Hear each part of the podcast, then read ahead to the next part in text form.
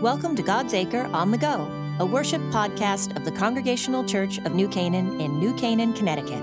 To learn about the life of our church, our in person ministries, and the virtual connections and offerings available, please visit us at www.godsacre.org. Now, wherever you are, wherever you are going, we welcome you to worship. Church family, this is the day the Lord has made, and we will rejoice and be glad in it. Welcome to God's Acre on the Go. Uh, so glad to have you with us wherever you are, wherever you're traveling, whatever you're doing. Uh, glad to have you tuning in. We're going to focus today on the story, uh, the parable Jesus told uh, about the Pharisee and the tax collector. And we're going to kind of think a little bit about how we draw close to the Lord, how, how we enter the Lord's presence based on that story. But before we get there, I want you just to settle in and enjoy our anthem uh, sung uh, by Ellie Parkhill uh, Come As You Are. Come out of sadness from wherever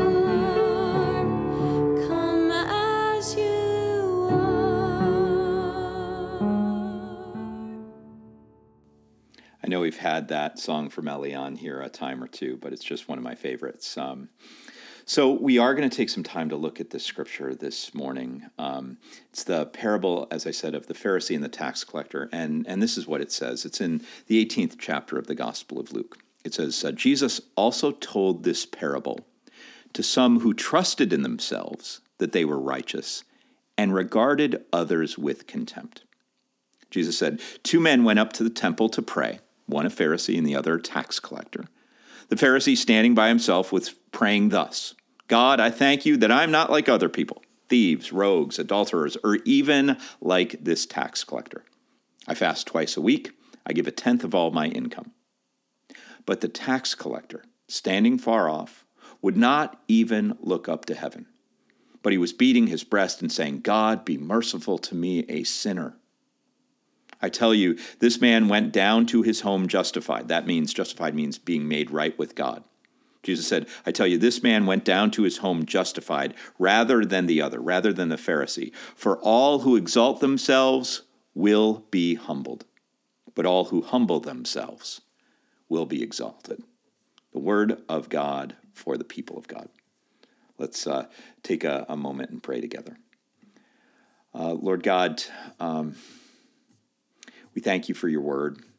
We thank you for how your word calls us forth in life. Uh, and we pray that the word this morning would allow us to be called into your presence. And we ask for that blessing. We ask for your presence in Jesus' name. Amen. So, yeah, do you long, like really long, for a closer relationship with God? You know, a more palpable sense of the divine in your life? Do you, do you kind of want or long for or desire a, a felt connection with the Lord? I'm going to bet uh, all of us do to, to varying degrees. Uh, maybe that's what you got you listening to this podcast, uh, whether it's this morning or whatever time of day you happen to be tuning in. Um, and the truth is that internal longing, it's it's not it's not merely for a sermon or for an anthem or for a prayer. No, I think that longing is for a brush of intimacy with the one in whom, as the Apostle Paul wrote, in the one in whom we live and move and have our being. And it's not an easy task. You know, truth be told, we, we worship, as the hymn says, this immortal, invisible God, and, and sometimes, perhaps oftentimes, immortal and invisible also seems completely elusive and inaccessible. I mean, there's some people who, who I know, they claim to have this intimate and unwavering connection with the Lord. But for many of us, you know, that, that tether can feel just a little bit more tenuous. Like the, the father who petitioned Jesus to heal his son, uh, he said, uh, I believe, help my unbelief. And maybe that's what we say a time or two ourselves. We believe, but Lord God, help us in our unbelief. So, if you if you do long for a closer connection with God, what lengths would you be willing to go to establish it? Would you travel nearly halfway around the world to stand at the base of an enormous limestone wall built by King Herod the Great more than 2,000 years ago? Would you tuck your most fervent prayers written on a scrap of paper into the crevices of those ancient stones? Would you be willing to go to that length to pray to the Lord, to have your prayers heard, maybe to have your prayers answered? I, have done it. Many, many uh, church members now have visited the Western Wall many times. I, I was there earlier this week, um, and I realize it's kind of extreme if you think about it. It's a long, long, long way to go to offer a prayer or two, or in my case, this past week, three. But you know, this week I noticed that ours was not the most elaborate attempt to establish union with Yahweh, not by a long shot. See, Tammy and I unwittingly made our way to Jerusalem during the Jewish celebration of Sukkot. Uh, it's also referred to in the Bible as the Festival of Booths or the Festival of Tabernacles. It's this eight day Jewish celebration that's observed each fall uh, to thank God for the harvest and to remember the 40 years when the Hebrew people lived in tents in the wilderness before being allowed to enter the promised land, the land of Canaan which incidentally we learned we've been pronouncing incorrectly uh, all this time. Uh, uh, the correct pronunciation is not uh, Canaan, it is Canaan. So uh, I don't know, maybe it doesn't really rung, ring, roll off the tongue all that easily, but maybe we're the Congregational Church of New Canaan. Um, don't worry, I won't try to press that one, but uh, we found that out this past week. Um, the festival is truly something to see. It's as if the entire holy city of Jerusalem is celebrating.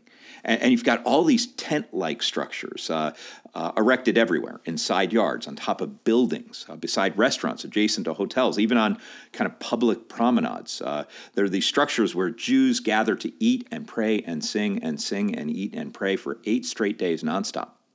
Uh, a few of those days are observed like Sabbath, so, so no work's done, which means that Jerusalem kind of shuts down, except for all the Arab Israelis who are still thankfully out and about working and keeping a few restaurants open for hungry tourists like us. Uh, Sukkot is all about remembering God's goodness and, and making a concerted effort to enter into God's presence by following God's commands. And, and, and one of the commands, uh, one of the commands that is followed is this: uh, each morning, and this is in the Bible. Each morning during the celebration of Sukkot, Jews take a stock of palm leaves and willow branches and myrtle branches held together by woven leaves. Uh, and then they also take a large lemon like fruit that's grown in Israel, the name of which I still can't pronounce. They hold their branches in their right hand, and they hold the lemon in the left, and then they say this traditional blessing uh, Blessed are you, ruler of the universe, who has sanctified us with your commandments and commanded us concerning the taking of the palm branch. And then they shake the branches and the lemons. They shake it in six directions north, south, east, west, up, and then down. And this symbolizes God's presence being everywhere. Now, some of these Jewish groups repeat the whole shaking, uh, directional shaking, uh, going the opposite way. And then some, for some reason, even kiss the lemon when it's done. Now, this tradition may seem odd to us, but it is in the Bible, as I said, it's in Leviticus. And for observant Jews, it's just one of many things folks do to be faithful, to give thanks to God, to draw closer to the Lord. And, and I, am told that it can work. You know, it, it, can work to some degree. If and if efforts to shake palm branches and lemons and, and and efforts to make pilgrimages to the Holy Land get people closer to God, then you know what? Maybe we've got to dig a little deeper, work a little harder, maybe flex our spiritual muscles a bit more so we can kind of force our way into God's presence. Now, honestly, th- there is something really spiritually profound that can happen or that can be experienced when we when we walk where Jesus walked where we and when we pray where Jesus prayed. But in truth, you know, that that's just a heck of a lot of effort to make when access to God is actually closer to us than our own breathing.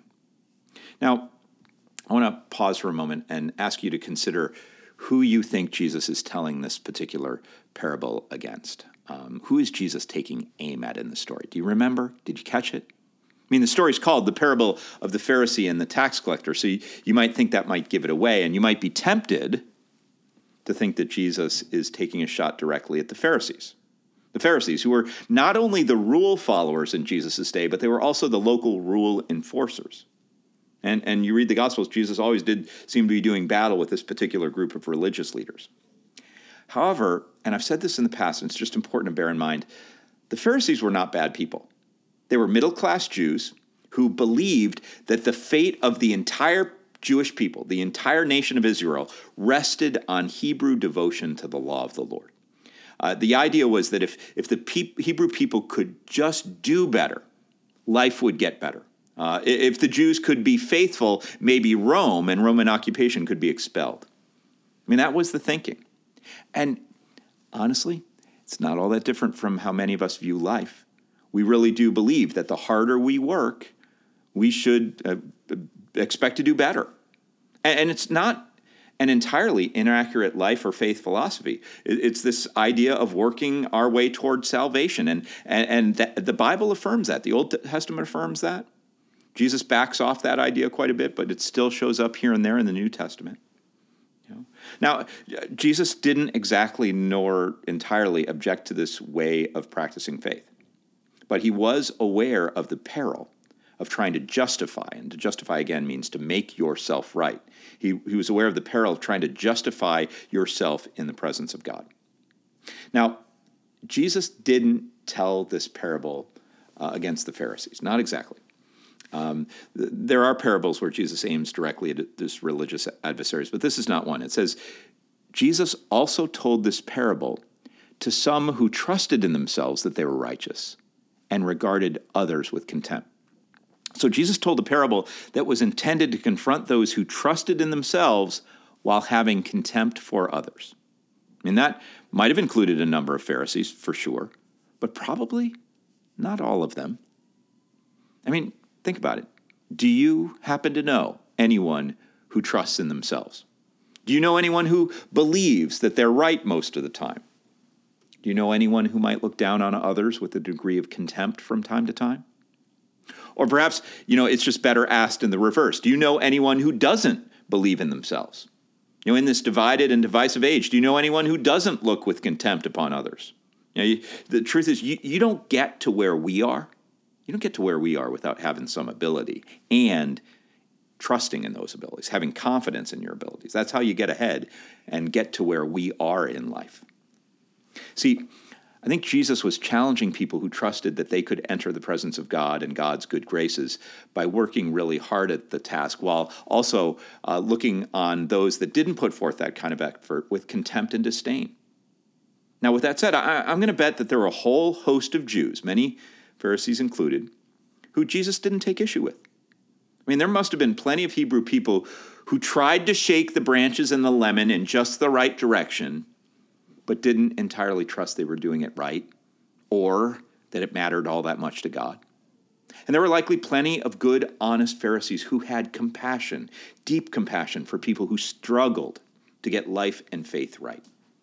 And I don't think Jesus here was belittling religious practice and devotion, not at all. I'm certain Jesus would have encouraged, like the two men in this story, would have encouraged people to go to the temple to pray. Jesus, no, he took issue with people who lacked religious humility. That's what's at issue here. You know, he, he took issue with people who are not particularly charitable to others. You know, feeling personally or religiously or morally superior and looking down on others with disdain. That's what Jesus has an issue with. That's spiritually perilous. I mean, make as many trips to the Holy Land as you want. Shake branches and lemons every which way, but without humility, without a little bit of charity, you're not going to get all that far with our Lord. Now, the, the good news is that the closeness we desire with God and, and, and the justification, that being made right with God that can be offered to us, does not come from vigorously shaking palm leaves nor making grand pilgrimages.